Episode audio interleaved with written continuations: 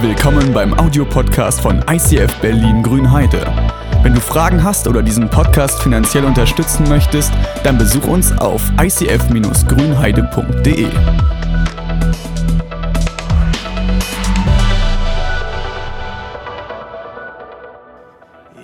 mega, vielen lieben Dank. Ich liebe es, immer wieder herzukommen, weil man merkt so eine Freude hier im Worship und so eine Freiheit. Hier kann auch Menschen, hier können Menschen wie ich auch tanzen und ich weiß, vielleicht werde ich schräg angeguckt, vielleicht aber auch nicht, aber man fühlt sich einfach so frei, weil wenn ich tanze, sieht es sehr merkwürdig aus, okay? Ähm, auch wenn André tanzt, sieht das merkwürdig aus. Aber ihr habt einen großartigen Pastor und ich liebe es, äh, mit dir zusammenzuarbeiten, André. Es ist einfach ein Traum. Ey, kennt ihr den Unterschied zwischen, wenn man irgendwie in Berlin reinfährt und wenn man nach Brandenburg reinfährt? In Berlin stehen sie meterweise am Testzentrum an, hier meterweise am äh, Bäcker, damit man endlich mal Brötchen kriegt. Ja, es ist schon echt irgendwie ein anderes Gefühl. Aber es ist total cool, hier zu sein und ich freue mich mega, über dieses Thema heute zu sprechen. Ganz, ganz spannendes Thema weil es kein aktuelleres Thema gefühlt gibt als gerade dieses Thema. Wir sind in unserer Reihe, nämlich heute die letzte Predigt ähm, in dieser Reihe Lebe wie niemals zuvor. Und heute ist das Thema Gesundheit, ja. Und das ist ein ganz, ganz faszinierendes Thema, weil alleine schon, wenn du in den Medien unterwegs bist, wenn du bei YouTube reinklickst, dann siehst du die ganzen Fitnessgurus, dann siehst du die ganzen Ernährungsberater und wie sie alle heißen. Und jeder hat den Plan, um gesund zu leben, oder? Oder? Amen.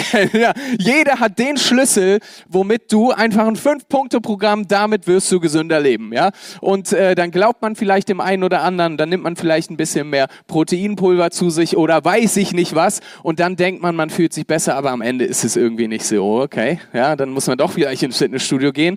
Ey, jedenfalls möchte ich heute ein bisschen einen Blick auf Gesundheit und Heilung schenken und einen Blick darin äh, ein bisschen versinken sogar in das, was die Bibel Bibel uns aufzeigt.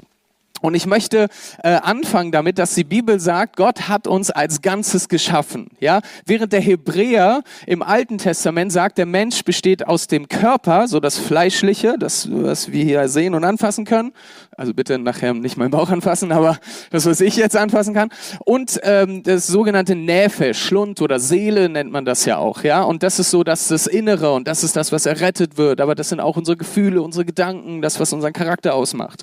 Und äh, der Neutestamentler, gerade Paulus, sagt, hey, der Mensch besteht irgendwie aus so, ich sag mal, drei Dimensionen. Ja? Das ist äh, Geist, Seele und Leib. Ja? Das sind so die drei Dinge. Also auch irgendwie das Fleischliche, Seele ist dann auch unsere Gedanken, unsere Gefühle und so und dann eben der Geist. Und der Geist, im Korintherbriefen heißt es, dass der Geist, unser Geist mit Gottes Geist verschmelzt, wenn wir mit ihm zusammen sind. Ja? Und das ist letzten Endes auch das, was errettet wird. Ja? Und Gottes Wunsch ist es, dass wir in allen Dimensionen ihn ehren. Ja? Und in all diesen Facetten Gott alle Ehre geben mit Körper, Seele und Geist, ja? Und Gottes Wunsch ist es, dass wir nicht stehen bleiben in den Momenten, in denen wir gerade sind. Gott möchte, dass wir wachsen. Sein Reich ist auf Wachstum angelegt. Wenn man das Neue Testament liest und die ganzen Geschichten, die Jesus erzählt hat, und wenn man liest, okay, da geht es ums Reich Gottes, das Reich Gottes ist auf Wachstum angelegt. Hey, und wenn du Jesus in dein Herz aufgenommen hast, dann ist das Reich Gottes in dir, okay? Amen, cool, das glaubt jemand anders auch. Ja? Und das Reich Gottes ist auf Wachstum angelegt, so ist auch dein Leben auf Wachstum angelegt. Das finden wir in der Natur, ja, wenn man irgendeinen Samen pflanzt und das gut begießt und so, dann ist im besten Fall wächst eine Pflanze heran. Oder hier sitzen ja nicht irgendwie einige Babys vor mir, sondern ihr seid ja auch, nachdem ihr geboren wurdet, ja auch gewachsen. Und das liegt in unserer Natur aber es liegt auch in unserer geistlichen Natur zu wachsen. Das heißt, Gott möchte, dass wir als Menschen Wachstum erleben in allen Dimensionen, in allen Bereichen.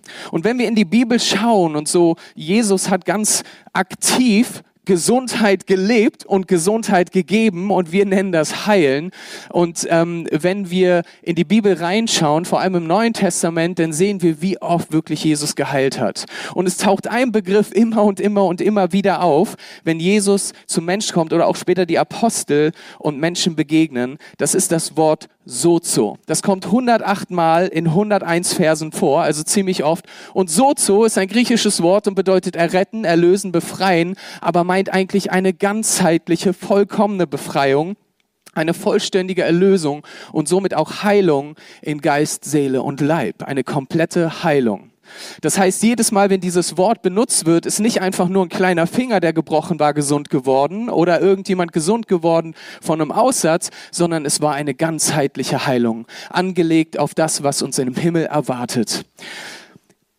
Die Bibel kennt keinen Fall, wo, wo, Menschen zu Jesus gekommen sind und um Heilung gebeten haben und er sie nicht heilt. Das heißt, jedes Mal, wenn ein Mensch darum gebeten hat, zu Jesus gekommen ist und gesagt, hey, heile mich, ich, ich bin bedürftig, ich brauche dich, da hat Jesus geheilt. Unabhängig vom Status dieser Person, unabhängig von der Hautfarbe, unabhängig von der Herkunft, unabhängig von dem, was für Eltern man hat, unabhängig von dem, was du erlebt hast, unabhängig von dem, ob er Sünde in seinem Leben hatte oder nicht.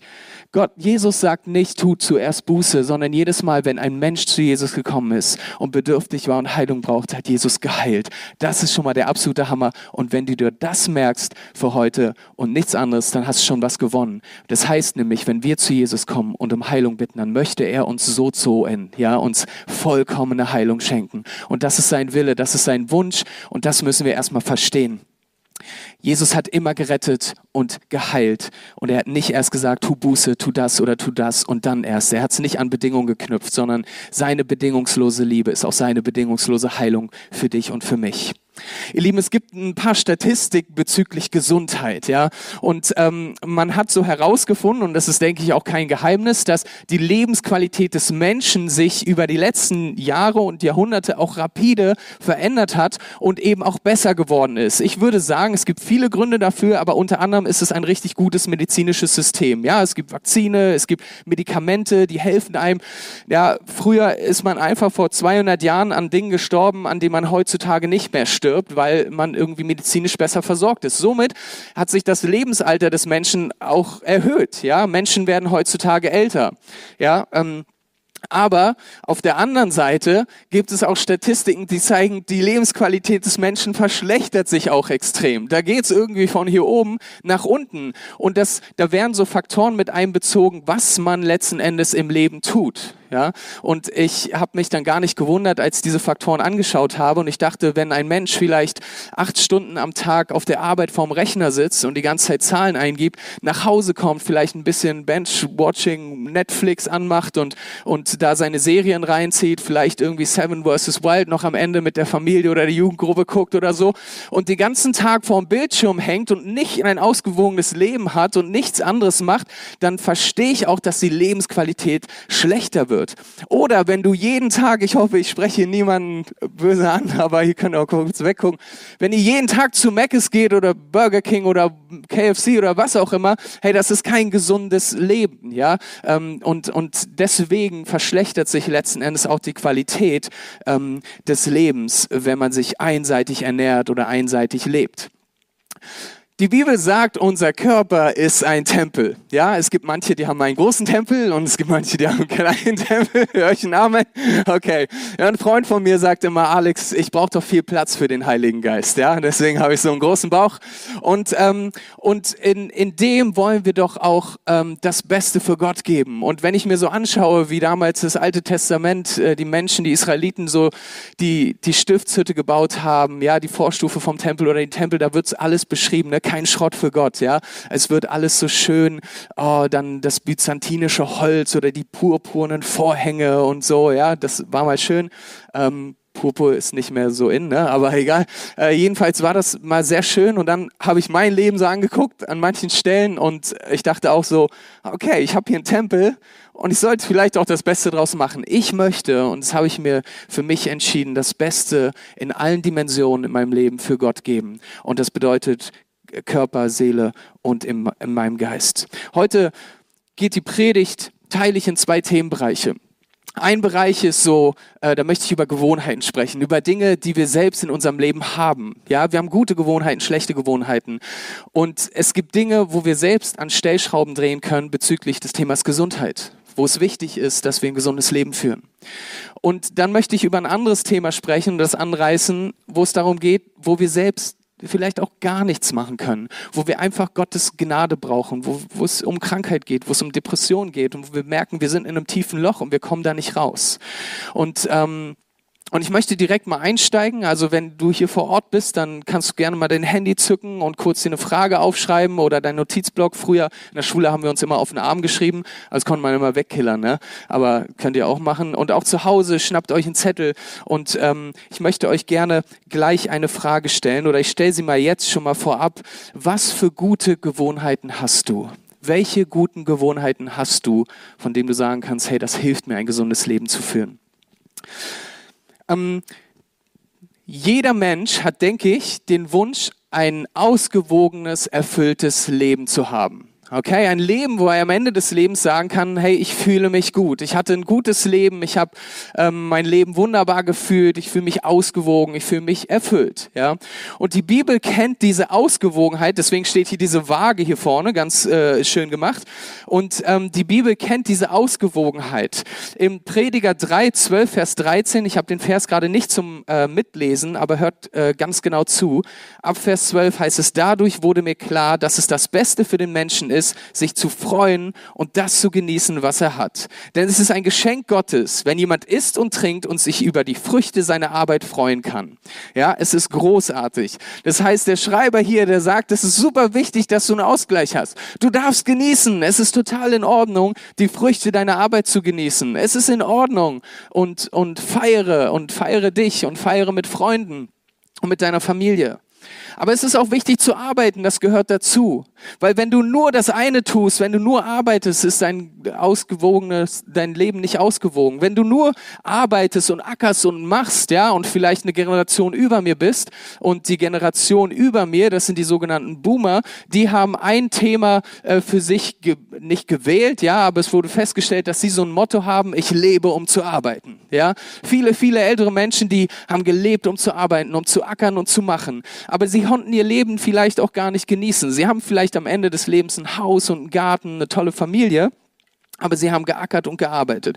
Meine Generation ist ein bisschen anders und die unter mir, die sagt, hey, lasst uns doch das Leben genießen. Ja, lasst uns doch, ich arbeite, um zu leben. Ja, es ist, es ist viel wichtiger zu feiern und das zu genießen, was man hat. Aber ich sag euch, das bringt dich im Leben auch nicht weiter. Sondern letzten Endes, wenn du nur feierst und genießt, dann hast du keinen Ausgleich in deinem Leben. Und so kennt die Bibel das auch und sagt, genieß die Früchte deiner Arbeit, aber du musst auch arbeiten. Ja, du musst auch ackern. Es ist wichtig, dass du auch was tust. Es bringt nichts, dass du alles weggibst und alles verprasst und wenn nichts wieder neu reinkommt. Und ähm, so kennt die Bibel auch eben diese, diese Ausgewogenheit, ja, zwischen Früchte und Arbeit, zwischen Arbeit und Genuss. Anspannung und Entspannung kennt man auch im Sport, ja. Vielleicht gibt's hier ein paar Fitness-Junkies unter uns, die ins Fitnessstudio gehen. Wenn du die ganze Zeit nur pumpst und pumpst und pumpst und nicht entspannst, dein Muskel nicht entspannst, nicht eine Pause hast, dann hast du irgendwann kaputte Muskeln. Dann nehmen sie sogar ab und dann hast du Schmerzen und das ist an sich nicht cool. So daher gibt es auch immer das Prinzip, wenn du Ruhe hast, ähm, gerade wenn du an deinen Muskeln, an, deiner, äh, an deinem Körper arbeitest, ist, sind die Ruhephasen super wichtig, weil dann fangen die Muskeln an zu wachsen. Ja? Und ich glaube, das ist auch ein geistliches Prinzip. Ich glaube, es ist nicht sinnvoll, irgendwie, vielleicht für den einen oder anderen schon, aber so acht Stunden am Tag Bibel zu lesen, kann cool sein, kann sehr wertvoll sein, aber es ist auch wichtig, das, was du liest, das, was du aufnimmst, sacken zu lassen, Ruhephasen zu haben, damit der Geist Gottes dann ähm, durch sein Wort zu dir reden kann. Okay? Ähm, ich glaube, es ist ein geistliches Prinzip und wir finden das glaub, gleich auch direkt am Anfang der Schöpfungsgeschichte, wo Gott sagt, hier, ich gebe euch den Schabbat, ich gebe euch den freien Tag, ruht. Es ist nicht sinnvoll für euch, sieben Tage durchzuarbeiten. Mhm oder Kraftaufwand und Ruhe, Saat und Ernte. Ja, es ist, es ist logisch. Ja, wenn du nur säst, dann machst du irgendwann das Feld kaputt. Ja, dann haben die Pflanzen, die da wachsen, gar keinen Platz zum Atmen. Ja, und dann gehen sie ein und gehen sie kaputt. Vor allem, wenn du verschiedene Sachen säst, dann ist das nicht ganz sinnvoll. Ähm, und wenn du nur erntest, dann hast du ein leeres Feld irgendwann und dann merkst du, oh, ich habe Hunger und da ist nichts mehr. Ja, auch übertragen auf deine Welt, weil ich glaube, die wenigsten von uns werden Bauern sein. Oder Hitze und Kälte, das kennen wir auch aus der Natur. Ähm, wenn es nur heiß wäre in dieser Welt, dann würden keine Pflanzen wachsen, weil Flüssigkeit fehlt. Oder wenn es nur kalt wäre, dann wäre die Vegetation auch nicht so hilfreich für uns Menschen zu leben. Kommen wir zu den Gewohnheiten. Jeder Mensch hat Gewohnheiten, gute und schlechte Gewohnheiten. Ich dachte, wir fangen mal mit den guten an, okay? Ähm, und ihr habt jetzt schon ein bisschen reflektiert, was für gute Gewohnheiten ihr habt oder wenn nicht, dann macht das noch im Laufe der Woche. Und ich habe ein paar aufgeschrieben, ähm, die vielleicht ein bisschen wehtun dem einen oder anderen, aber von dem ich denke, es sind gute Gewohnheiten, die uns helfen, gesund zu leben.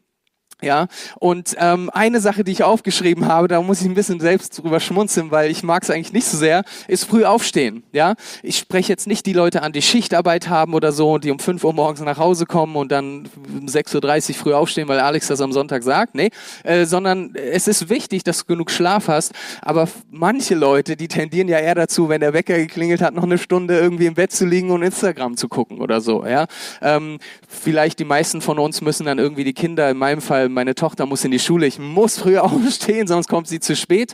Aber früh aufstehen kann so, so wertvoll sein. Und auch eben am Morgen eine gewisse Routine zu haben. Nicht einfach in den Tag hineinzufallen, weil es ist erwiesen, dass wenn du eine Routine hast und deinen Tag auch strategisch angehst, ähm, dass du am Ende des Tages gefühlt mehr den Tag genutzt hast und erfüllter bist, als wenn du einfach so in den Tag hinein plätscherst, es schon 12 Uhr ist, du merkst, oh, ich habe zwar nicht gefrühstückt, dann gehe ich einfach zum Meckes oder mache ein Und dann ist schon wieder der Abend und dann ist der Tag auch schon wieder vorbei. Ja, eine Morgenroutine. Hey, es ist super gut Zähne zu putzen, ihr Lieben. Ja, ähm, bindet das mit ein in eure Morgenroutine oder ne, sich anzuziehen ist auch immer wertvoll. Zu duschen am besten andersrum dass ihr dann auch, dass ihr dann auch äh, wirklich einen guten Start habt. Ich würde sogar sagen, die Morgenroutine fängt schon am Abend an. Ja, leg vielleicht auch deine Sachen schon abends raus. Auch wenn du das gar nicht tust, dann hast du schon deine deine Unterbüchs und, und deine Hose, deine Bluse oder was auch immer schon bereitgelegt und am Morgen musst du nicht im Halbschlaf noch irgendwelche Sachen suchen. Ja, also daher hilft das schon, äh, den in den Leben in dein Leben gut zu starten oder regelmäßiges Bibellesen und Beten. Ich glaube, es ist super sinnvoll, dass wir täglich das einbinden sollten, zu Bibel zu lesen und zu beten. Und ich würde mal behaupten, die meisten Leute, die Bibel lesen und beten, sind diejenigen, die das nicht zu viel machen, sondern eher zu wenig. Okay? Ähm, das heißt, ich gehe mal einfach davon aus, dass wir hier allgemein, und ich zähle mich damit rein, eher vielleicht ein bisschen zu wenig Bibel lesen und beten. Ähm, und ich möchte jetzt auch nicht sagen, ihr müsst das jetzt acht bis zehn Stunden am Tag machen, aber das in deine Routine einzuarbeiten, ist wirklich wertvoll und gut. Ja, weil ich glaube, dass es auch mit einer geistlichen Gesundheit zu tun hat, sich füllen zu lassen, nicht nur am Sonntagmorgen von den Hammerpredigten von André, sondern eben auch jeden Tag neu sich füllen zu lassen von Gottes guten Gedanken, die in seinem Wort stehen. Manchmal sind diese guten Gedanken auch herausfordernd und wertvoll für unseren Alltag. Wenn wir ermutigt werden ähm, und wir merken, oh, wir haben ein Gespräch mit dem Chef oder so und lesen am Morgen vielleicht den Vers des Tages oder haben ein Kapitel gelesen, in dem irgendwie was uns ermutigt hat, dann gehen wir ganz anderes, ganz anders in Gespräche hinein, ganz anders in die Lebenssituation, in der wir sind. Daher Bibel lesen und beten total wertvoll. Er gibt deinem Gehirn eine Pause von elektronischen Geräten, sagt der, der hier vorne ein iPad hat. Aber äh, es ist super wichtig, dass unsere Generation, in der wir jetzt gerade Allgemeinheit, in, in Allgemeinheit leben, ey, wir hängen gefühlt nur noch an den Geräten. Und sie sind wertvoll, sie sind richtig gut und cool und die können uns helfen, unser Leben irgendwie zu meistern. Und es ist super sinnvoll, Sachen zu organisieren und auch entertainmentmäßig cool. Ja, das macht Spaß. Aber wenn wir uns dem nur hingeben, dann äh, passiert was mit unserem Gehirn. Es ist erwiesen, dass das Gehirn eines Kindes aufhört, sich ordentlich zu entwickeln, wenn man es vor dem Fernseher sitzt. Ja? Ähm, deswegen ein Appell an alle unsere Eltern hier, ähm, äh, setzt eure Kinder nicht den ganzen Tag vor den Fernseher. Ja? Ähm, das, äh, es ist wichtig, dass das Gehirn eine Pause hat ähm, andere Menschen gut behandeln, ja, und sie segnen. Hey, das ist total wertvoll und gesund für deine Seele, wenn du anfängst, positiv über andere Menschen zu reden und sie zu segnen. Hey, auch wenn dein Nachbar richtig nervig ist und seine Hecke schon in deinen Garten kommt, segne ihn. Vielleicht findest du ein gutes Wort für ihn und sagst, hey, dein Vorgarten ist mega hübsch und cool, wie hast du das gemacht? Und dann im dritten, vierten Gespräch kannst du auch mal die Hecke ansprechen, okay? Aber es ist gesund und gut für deine Seele, wenn du positiv gesinnt bist. Wir wollen doch ein Segen sein, weil letzten Endes der Segen auch auf uns wieder zurückkommt, okay? Ähm, und regelmäßig spenden. Ich glaube, dass auch wertvoll sein kann, regelmäßig zu spenden. Auch da ein Ausgleich, ja. Wenn du alles nur für dich hortest, sei, sagen wir mal, äh, Gott hat dich als Verwalter gemacht über ganz viel Geld, ja, oder auch über ein bisschen Geld, aber du hortest das nur für dich, dann ist das kein Ausgleich. Dann, dann hängst du da und du wirst unzufrieden sein. Und mit jedem reichen Menschen, mit dem ich bisher gesprochen habe, der hat gesagt, ey, irgendwie am Ende des Tages hat das Geld mich nicht glücklich gemacht. Ja, ich habe es gehortet, ich habe es für mich gehabt und das war mein Ziel des Lebens, aber am Ende des Tages habe ich nichts davon gehabt. Es ist auch nicht sinnvoll, all dein Geld zu spenden, ja, äh, außer ins ICF Grünheit. aber, aber es ist nicht sinnvoll, all dein Geld zu spenden, dann hast du einfach nichts mehr, um deine Familie zu versorgen, um überhaupt zu leben. Ja, dann gehst du hungrig in die Welt. Also äh, daher auch, sei weise, frag Gott, was ist sinnvoll, aber ich kann dir sagen, wenn du noch nicht gespendet hast, es macht dich glücklicher, aber frag vorher Gott. Nimm ihn bitte mit rein, ja, sondern spende nicht einfach stupide und wenn du spendest, dann gerne hierher, okay? Ähm, hey, kommen wir zu den schlechten Gewohnheiten, okay? Schlechte Gewohnheiten, hat irgendjemand schlechte Gewohnheiten? Okay, ah, ein paar Leute. Hey, ihr habt alle schlechte Gewohnheiten, okay? Schreibt euch mal diese Frage auf für euch zum Reflektieren, gerne heute Nachmittag, wenn ihr mit der Familie zusammensitzt oder so oder im Restaurant hockt. Äh, was für schlechte Gewohnheiten habe ich? Und wenn du hier sitzt und denkst oder auch zu Hause bist und denkst, ich habe keine schlechten Gewohnheiten, dann frag doch mal deinen, deinen Freund, deine Freundin, deinen Ehepartner.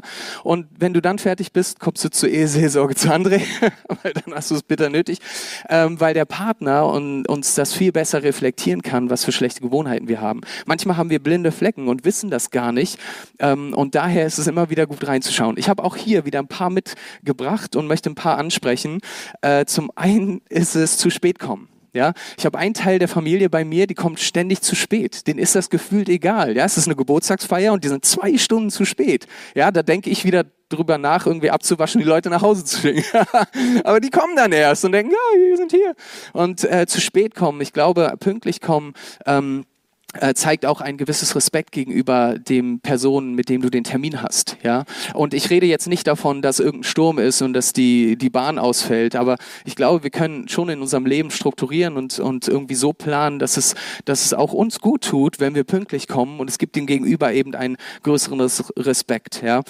Ähm, am Smartphone hängen, vor allem in Gesprächen. Ich hatte das heute Morgen, als ich in Gesprächen war mit dem einen oder anderen von euch, hat mein Handy die ganze Zeit vibriert, weil wir in Tempelhof ein, zwei Probleme haben. Ja? Ähm, wir in, in einem der Bereiche, die ich leite, und da fehlte was. Da wurde was gesucht und es wurde nicht gefunden. Und ich war in Gesprächen und war immer verleitet dazu, dann immer raufzugucken. Und, aber ich habe mich daran erinnert, weil ich dachte, okay, das habe ich in meiner Predigt. Ich hole jetzt mein Handy nicht raus, ja, weil ich ich weiß, da sind Menschen, die kümmern sich und die sind richtig gut da drin und ich muss jetzt nicht noch meinen Senf dazugeben. Ähm, und das, was hier passiert, ist gerade viel wichtiger.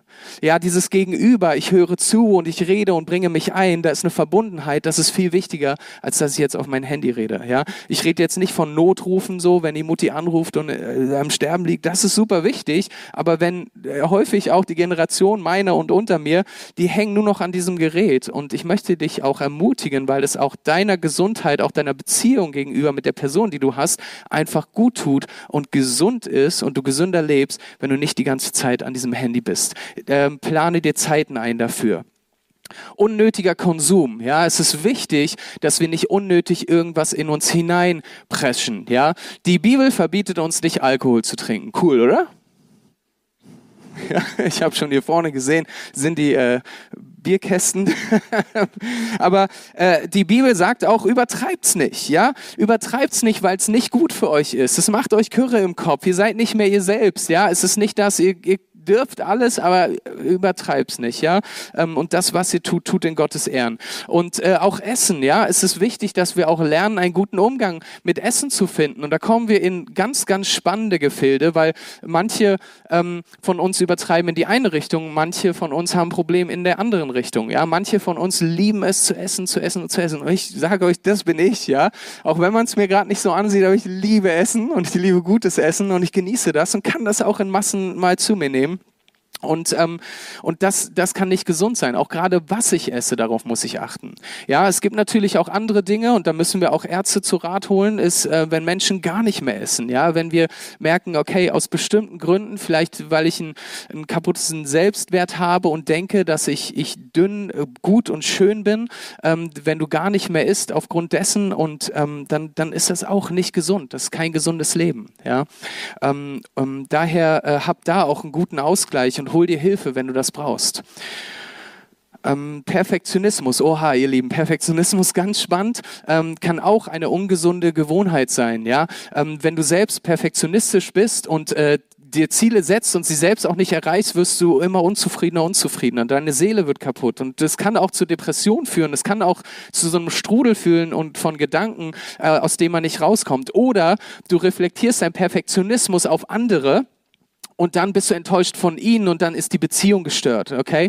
Das heißt, auch Perfektionismus kann dich darin stören, gesund zu leben und macht deine Seele vielleicht auch kaputt. Ich weiß, es hilft uns auch manchmal weiter, gut zu sein und besser zu machen, besser zu sein in den Dingen, die wir tun, okay? Das heißt, Perfektionismus, auch da einen guten Ausgleich, nicht zu sehr in die eine, nicht zu sehr in die andere Richtung. Ey, oder Ja-Sager. Kennt ihr die Ja-Sager? Ich dachte jetzt immer, ja, ja, aber, ja, okay. Aber die Ja-Sager, so klassisch Leute, die zu allem Ja sagen, ja, wenn, wenn der Chef ankommt und sagt, hey, kannst du noch das machen, kannst du noch drei Stunden länger bleiben heute, ich weiß, du warst gestern schon vier Stunden länger da, ja, ja, ja, mache ich. Ja-Sager sind in der Regel Leute, die auch ein, ähm, ein kaputtes Minderwert haben und oft Ja sagen, weil sie anderen gefallen wollen, ja, kleinen Swoop in, in Richtung Seelsorge heute. Und äh, es ist super wichtig, dass du auch, ähm, auch mal Nein sagen kannst kannst. Ja, es ist gesund für deinen Selbstwert, wenn du auch mal Nein sagen kannst. Außer André kommt zu dir, der Leadpastor dieser Church, und sagt, kannst du in dieser Gemeinde mitarbeiten? Dann darfst du Ja-Sager sein, oder? okay, ihr wisst, was ich meine. Okay ähm, zu schnell aufgeben oder Konflikten aus dem Weg gehen. Ich glaube, es macht uns stärker, wenn wir in Konflikten sind, ja, und wenn wir resilient werden und wenn wir für bestimmte Sachen kämpfen, ja. Und das ist total wertvoll, ähm, wenn du, wenn du in der Kraft Gottes, mit Gottes Hilfe in, in Konflikten stehst, dann wird er deinen Horizont erweitern. Glaub mir. Ähm, oder zwei Dinge, äh, zwei Dinge, die man sich zu viel macht. Wisst ihr das? Sind mal Nudeln, kocht man immer zu viele und Sorgen. Ne? Nudeln und Sorgen sind immer zwei Dinge, die man äh, zu viel macht. Ja?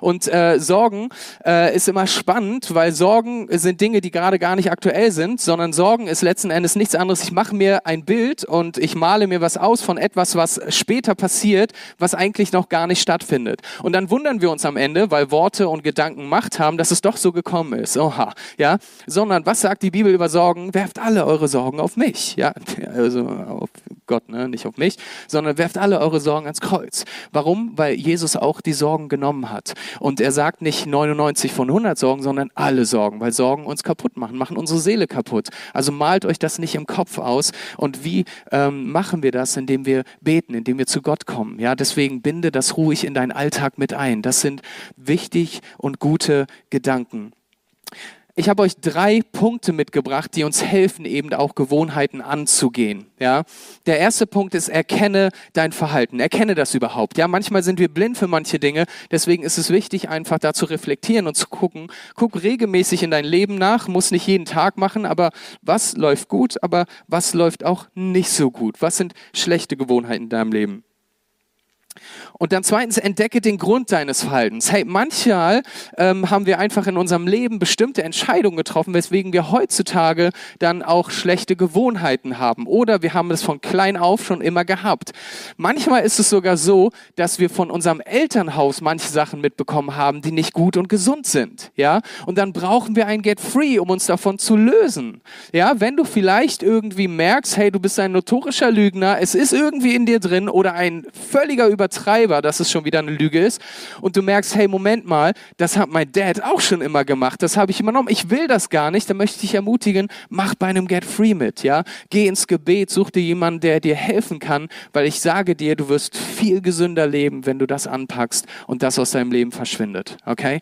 Ähm, das glaube ich zutiefst. Und dann ist das dritte, und das passiert nämlich genau im Get Free, ersetze alte und schlechte durch neue und gute Gewohnheiten. Ja, ähm, geh das konkret und aktiv an. Ja, es braucht aber auch Zeit. Es ist wichtig, dass du Gott in diese Prozesse, die du angehst, mit hineinnimmst. Ja, es reicht nicht von heute auf morgen zu sagen, ich ändere was. Ja, und es ist wichtig, dass wir kleine Schritte tun. Ja, ja wie hier zwei Mannequin irgendwie versuchen, auf dieser Leiter hochzusteigen es ist wichtig, dass wir im Prozess, manchmal dauert es ein wenig, langsam angehen. Ich kenne einige Leute oder ein paar wenige Leute erstmal, ein paar wenige Leute, die von heute auf morgen mit dem Rauchen aufgehört, hat, äh, aufgehört haben und gesund sind und, und Heilung empfangen haben und frei sind. Das ist mega, das ist ein Wunder, oder? Das ist der Hammer. Ich kenne so, so, so viele Leute, die das versucht haben und wieder rückfällig geworden sind und dann viel schlimmer äh, geraucht haben als vorher. Oder was das Essen angeht, ähm, Leute, die eine Diät gemacht haben, irgendwie von heute auf morgen das geändert haben und dann irgendwie Jojo-Effekt, ne? Ding, dang, dong, und dann zack, wieder in die Breite. Es ist, es ist faszinierend, aber es sind kleine Schritte, die uns vielleicht weiterhelfen, ja. Ähm, beim Rauchen, wenn du, ich weiß, ich kenne mich da nicht so aus, aber ich, ich gefühlt sind zehn Zigaretten am Tag viel. Ist das so? Okay, ja, irgendwie so. Aber wenn du zehn Zigaretten am Tag irgendwie rauchst, dann versuch doch mal nur neun am Tag zu rauchen, okay? Es erwartet keiner von dir, äh, dass du sofort null hast, ja, sondern versuch doch erstmal nur neun oder acht am Tag zu rauchen und äh, stattdessen füll deine äh, Zeiten, wo du sonst rauchst, mit anderen guten Gewohnheiten. Ja, ähm, man sagt so, dass nach etwa 66 Tagen eine Sache zu einer guten Gewohnheit wird oder zu einer Gewohnheit überhaupt. Also es geht in beide Richtungen. Ja, äh, ich würde meine Hand dafür nicht ins Feuer legen. Es geht wahrscheinlich auch schneller oder oder vielleicht auch langsamer. Aber das bedeutet, dass wenn wir gesünder leben wollen, wenn wir Dinge in unserem Leben, Prozesse anschubsen wollen, auch geistliche Prozesse, dann dauert das manchmal. Dann dürfen wir geduldig sein. Dann ist es eher ein Marathon als ein kurzer Sprint. Ja, kurzer Sprint ist schneller vorbei, Kraftaufwand richtig hoch aber Marathon braucht man Ausdauer. Das dauert ein bisschen und nehmt Leute mit in eure Prozesse rein, ja, damit ihr auch gesünder leben könnt, ja. Ich gebe mal ein ganz kurzes Beispiel. Sagen wir mal, es ist eine schlechte Gewohnheit, ich lese absolut gar keine Bibel, ja. Und mein Ziel ist es aber, Bibel zu lesen ähm, und dann nicht gleich vier Stunden am Tag, sondern Stück für Stück. Das heißt, dazwischen gibt es einen strategischen Prozess, den ich starten kann. Ja, nur nur ein Tipp für euch heute Morgen, ähm, dass ihr ähm, überlegen könnt, wie kann ich dieses Ziel erreichen. Du kannst damit anfangen, statt gleich vier Stunden am Tag zu lesen, kannst du überlegen, okay, ich lese zuerst mal den Vers des Tages. Ich fange ja bei Null an. Das kann richtig ermutigend sein, ja. Oder ich lese einfach statt vier Stunden vier Minuten ja, ähm, und, und äh, gehe da so langsam ran, ja. Oder du kannst auch eine andere Person mit einbinden, deine Small Group oder dein Ehepartner, ein Freund, Freundin, wen auch immer und sagst, wollen wir zusammen diese Woche Bibel lesen? Jeder vielleicht ein Kapitel am Tag und dann reden wir am Ende der Woche drüber und geben so ein bisschen Rechenschaft ab oder, oder lesen und ermutigen uns gegenseitig, was wir gelesen haben. Also nimm in diese Prozesse Leute mit rein, vor allem aber auch Gott und bitte ihm darum, dass er dir hilft und geh Stück für Stück und über übertreib nicht. Weil letzten Endes geht es ja gar nicht darum, mehr Bibel zu lesen, oder? Oder? Sondern letzten Endes geht es darum, seine Beziehung zu Jesus zu vertiefen. Ne? Das ist das, was wir wollen. Wir wollen an der Stelle auch geistlich gesund leben, weil ich glaube, dass es uns hilft. Was ich eben meinte, die Bibel kann uns ermutigen, in bestimmten Situationen unsere Sorgen abzuwerfen, wenn wir ein sorgenvoller Mensch sind. Oder wenn wir wissen, ich habe morgen das Gespräch mit meinem Chef und das wird richtig dreckig, das weiß ich jetzt schon. Und, und du liest was in der Bibel, was dich total ermutigt. Ich bin bei dir und ich stehe voll und ganz hinter dir. Ich liebe dich und du bist wertvoll und ich habe dich gesetzt in diese Welt, damit du einen Unterschied machst. Und dann gehst du in dieses Gespräch mit dem genau, was Gott dir gesagt hat gesagt haben, das wird einen Unterschied machen. Glaube mir. Und deswegen ist es wichtig, Schritt für Schritt ranzugehen, weil dann wirst du gesund leben. Ihr Lieben, das ist nicht was ich jetzt sage, ist nicht der, der einzige Schlüssel oder das einzige Werkzeug, aber manchmal braucht es Disziplin, oder? Manchmal braucht es ähm, äh, Momente, wo wir uns ein bisschen auch zu Sachen zwingen. Ja? Ähm, vielleicht auch, wenn wir Probleme haben, irgendwie an Geräten zu sein und Netflix oder Disney Plus oder was auch immer jetzt gerade äh, in ist, ähm, äh, da wegzukommen. Ja? Und ich glaube, äh, es ist wichtig, dass wir in manchen Situationen durch Disziplin das wählen, ähm, was wir am dringendsten brauchen, statt was wir am meisten wollen. Ja, ähm, manchmal wollen wir bestimmte Dinge, aber wir wissen, es tut uns nicht gut. Dann müssen wir eben auch gucken, dass wir ein System entwickeln für uns, vielleicht auch durch Freunde oder so, die uns helfen. Denn Disziplin ist die Brücke zwischen dem, wer du heute bist und dem, wer du morgen sein wirst. Ja, es wird einen Unterschied machen. Ja, ähm, ein, ein kleiner Tipp vielleicht, wenn du äh, sagst, du willst ein bisschen fitter werden und du fährst viel U-Bahn, dann nimm doch statt die Rolltreppe mal einmal die Treppe. Ja? Und dann wirst du feststellen, du bist richtig, richtig fertig und es ist richtig entmutigend. Aber ich sag dir, nach drei Wochen wirst du hochrennen, so fit wirst du sein. Ja? Und einfach durch so eine kleine Disziplin schaffst du es, einen Unterschied zu machen in deiner Welt. Dann überleg für dich gerne, was für schlechte Gewohnheiten möchte ich ablegen und geh sie gerne aktiv in den nächsten Wochen an. Ersetze schlechte Gewohnheiten mit guten, mach einen Tausch am Kreuz. Ihr Lieben, die Bibel erzählt uns, dass Jesus uns ganzheitlich heilen will. Dafür ist er ans Kreuz gekommen. Das ist sein Erlösungswerk. Ja? Heilung ist Teil seines Erlösungswerkes. Und ich habe einige Bibelstellen mitgebracht, um euch genau das aufzuzeigen. Und wenn die ganz kurz mal hier äh, vorne angezeigt werden, ähm, wir fangen mit Psalm 103 an, ähm, dass nämlich zwei Dinge immer zusammengehören. Ich habe Bibelstellen genommen vom Alten bis ins Neue Testament ähm, hinein und dort heißt es im Psalm 103 von David, preise den Herrn meine Seele, ja alles in mir lobe seinen heiligen Namen. Preise den Herrn meine Seele und vergiss nicht, was er dir Gutes getan hat. Da will man gleich anfangen zu singen, oder? Er vergibt dir all deine Schuld und heilt all deine Krankheiten. Schuld und Heilkrankheiten. Okay, wir gehen zum nächsten. In Jesaja 33, 14. Und kein Einwohner wird sagen, ich bin schwach, ja, also ungesund, schwach. Dem Volk, das darin wohnt, wird die Schuld vergeben. Also wieder da, umgedreht, ne? Er wird uns heilen, er wird das Volk Israel Kraft schenken und ihnen die Schuld vergeben. Weiter. Äh, Matthäus 8, 17. Er selbst hat unsere Leiden, also auch Sünden, auf sich genommen. Er hat unsere Krankheiten getragen. Wieder da, Krankheit, Schuld. Okay, weiter geht's. Lukas 5, 23, er selbst hat unsere Leiden auf sich genommen, er hat unsere Krankheiten getragen. Was ist leichter zu sagen? Sie sind deine Sünden vergeben oder zu sagen, steh auf und geh umher. Damit ihr aber wisst, dass der Sohn des Menschen Vollmacht hat, auf der Erde Sünden zu vergeben, sprach er zu dem Gelähmten, ich sage dir, steh auf und nimm dein Bett, äh, nimm dein Bett auf und geh nach Hause. Auch da wieder Hand in Hand, ich vergebe dir deine Schuld und ich mache dich gesund. So zu, ich heile dich. Weiter geht's. Jakobus 5,15, ihr äh, ihr Gebet im Glauben gesprochen, wird dem Kranken Rettung bringen. Der Herr wird ihn seine Hilfe erfahren lassen und wenn er Sünden begangen hat, wird ihm vergeben werden. Okay, nächster. Wir sind fast durch. 2 Chronik 7,14. Und mein Volk, über dem mein Name ausgerufen ist, demütigt sich und sie beten und suchen mein Angesicht und kehren von ihren bösen Wegen. Dann werde ich vom Himmel her hören und ihre Sünden vergeben und ihr Land heilen. Wieder da, Hand in Hand. Ähm, und kennt ihr den äh, italienischen Propheten? Nee? Maleacci? Maleacci. Kommen wir mal zu Maleachi.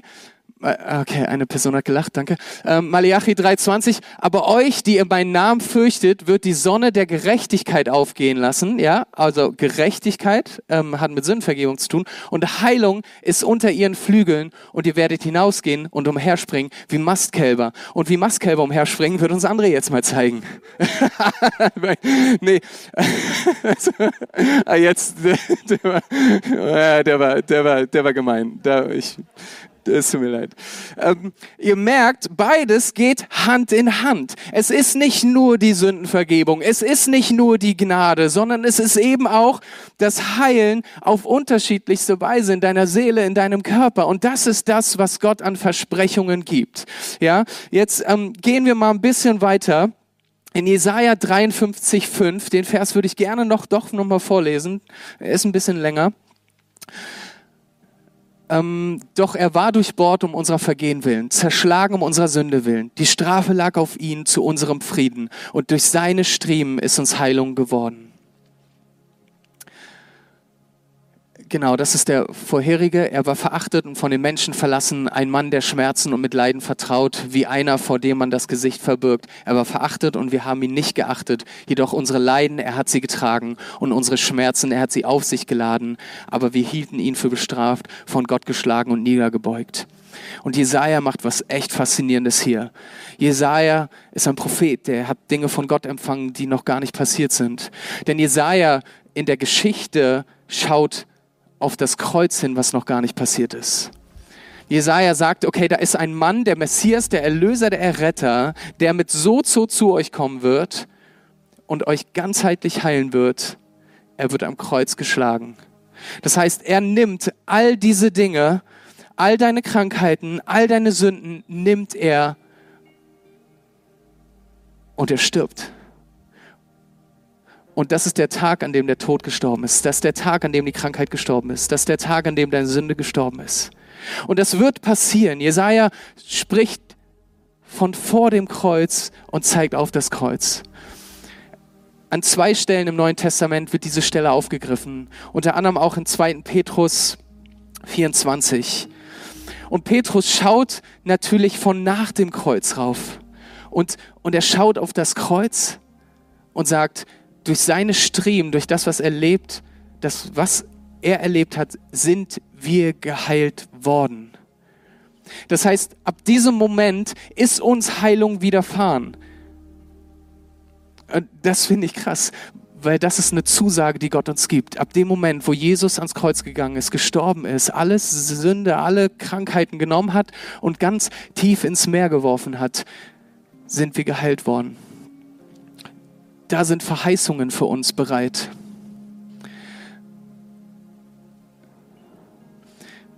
Es heißt, ab dem Moment ist das Reich Gottes angebrochen, neu angebrochen. Hey, und jetzt fragst du dich, aber warum? Ähm, warum bin ich noch krank? Ihr Lieben, ich habe gerade vor wenigen Wochen erfahren, dass ähm, eine Freundin in Hamburg an Krebs gestorben ist. Warum, warum ist das so? Das tut weh. Gott, du hast uns das doch verheißen. Jesus, mit deinem Kommen hast du uns das doch gegeben eine andere Frage, die ich dir stellen möchte. Hat Jesus die Sünde am Kreuz getragen? Ja. Hatte sie ausgelöscht? Ja. Sündigst du noch? ja. Warum? Weil wir in einer gefallenen Welt leben. Weil wir in einer Welt leben, wo alles um uns herum zerfällt. Und diese Welt schreit nach Sünde. Und wir leben mittendrin. Und das ist der Moment, wo, wo Luther sagt, simul justus et peccator, wir sind Sünder und Gerechte zugleich. Wir, wir sündigen noch, aber wir sind gerecht gemacht durch Jesus Christus am Kreuz. Und es ist eine Frage der Annahme. Nehme ich das an? Gehe ich immer wieder diesen Weg zum Kreuz und sage, es tut mir leid, bitte vergib mir. Jetzt eine andere Frage. Ist Jesus für deine Krankheiten gestorben? Ja. Werden wir noch krank? Ja. Und, im selben Grund will ich nicht aufhören, dafür zu beten, weil ich Hoffnung haben möchte. Die Theologen nennen das schon jetzt, aber noch nicht. Es ist schon jetzt angebrochen, das Reich Gottes, da sind Verheißungen da und wir erleben sie, wir erleben Wunder und wir können dafür beten und lasst uns da danach ausstrecken, dass Gott Wunder tut. Manchmal bedarf es Prozesse in unseren Gewohnheiten. Manchmal erleben wir Gesundheit, sofort Heilung. Manchmal dauert es ein bisschen und André hat es gut auf den Punkt gebracht vorhin. Manchmal erleben wir Heilung erst, wenn wir bei Gott im Himmel sind. Aber lasst uns nicht aufhören, Glauben zu haben. Lass uns nicht aufhören, Gott zu vertrauen. Glauben bedeutet nämlich, an Dinge festzuhalten, die man nicht sieht. Gott zu vertrauen in den Momenten, wo wir gefühlt in einem dunklen Raum stehen. Das bedeutet auch für dich, wenn du Depressionen hast. Das bedeutet für dich, wenn du mit einer Krankheit unterwegs bist, die dich einfach nervt und die dich kaputt macht, die nicht nur dich leiden lässt, sondern deine gesamte Familie. es ist Hoffnung da. Manchmal werden wir die Hoffnung gleich und sofort erleben und manchmal dürfen wir im Glauben dran festhalten.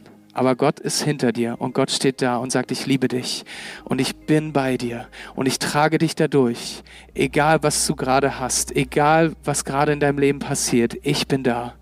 Und das, was zählt, ist meine Liebe. Und das ist dieses große Herz, dieses große Herz Gottes für dein Leben. Er steht da und sagt, ich liebe dich, egal wer du bist. Ich möchte dir begegnen, unabhängig von dem, was du erlebt hast, was andere Menschen in deinem Leben gemacht haben. Ich liebe dich. Und dennoch gibt es manche Momente, wo wir einfach schlechte Entscheidungen treffen. Und das ist, das ist eine Weggabelung. Ein, wir haben eigentlich den richtigen Weg, wir kennen den richtigen Weg, die Bibel zeigt uns das, aber doch oft gehen wir einen anderen. Wir gehen unseren eigenen Weg. Manchmal geben wir sogar Gott die Schuld für Dinge, die er gar nicht initiiert hat. Gott, warum? Ist die Frage. Und vielleicht werden wir sie hier in dieser Lebzeit auch gar nicht beantworten können. Aber die Lösung ist das Kreuz. Jesaja hat es vorausgesagt, Petrus hat zurückgeschaut. Und auch wir schauen darauf zurück und dürfen das in Anspruch nehmen, was Jesus vollbracht hat am Kreuz. Und da ist eine Macht ausgegangen. Wisst ihr, wenn wir Jesus angenommen haben in unserem Leben, dann ist die Auferstehungskraft und Macht in dir und in mir. Und das glaube ich. Und sie wird geweckt durch den Glauben. Und dabei bleibt es nicht bestehen, sondern Jesus sagt, ich gebe dir eine Ewigkeitsperspektive. Ich werde wie ein Anker in dein Herz greifen und, und dich an mich ziehen und, und dir meine Liebe weiterhin geben und dir zeigen, was in Offenbarung 21 steht. Bei mir wird keine Trauer, wird kein Tod, wird kein Leiden sein, sondern es wird ein Moment sein, wo du aufatmen kannst, wo du Frieden haben kannst. Und das ist die Zusage Gottes. Lasst mich beten. Herr, ich möchte ganz ehrlich sagen, manche Dinge verstehe ich nicht, Herr. Wir leben in einer Welt, Herr, wo, wo es uns vielleicht gut geht, wo wir aber auch manche Kämpfe zu tragen haben. Herr, und ich möchte glauben, dass Kämpfe uns stärker machen, aber ich möchte auch wissen, dass wenn ich sie mit dir gehe, Herr, dass ich siegreich sein werde. Wann ich siegreich sein werde mit dir, das weiß ich nicht. Wann ich Dinge überwunden haben werde, weiß ich nicht. Ich weiß, dass du den Sieg am Kreuz geholt hast und wir Anteil haben dürfen. Herr, und ich möchte dich bitten, dass wenn wir in Herausforderungen stehen und, und wir Schwierigkeiten haben, Herr, dass du uns hilfst, Herr, dass du uns Glauben schenkst, dass du uns Menschen an die Seite schenkst, die uns voranhelfen, Herr. Herr, ob das einfach irgendwelche Gewohnheiten sind, die wir ändern dürfen, um, Herr, ich sag mal, gesünder leben zu wollen, oder ob es Dinge in unserem Leben gibt, die uns richtig runterziehen, die uns echt kaputt machen und wir selbst nichts in der Hand haben, Herr. Für beide Dinge brauchen wir deine Hilfe und dein Eingreifen, deine Gegenwart. Und darum bitte ich dich jetzt. Amen.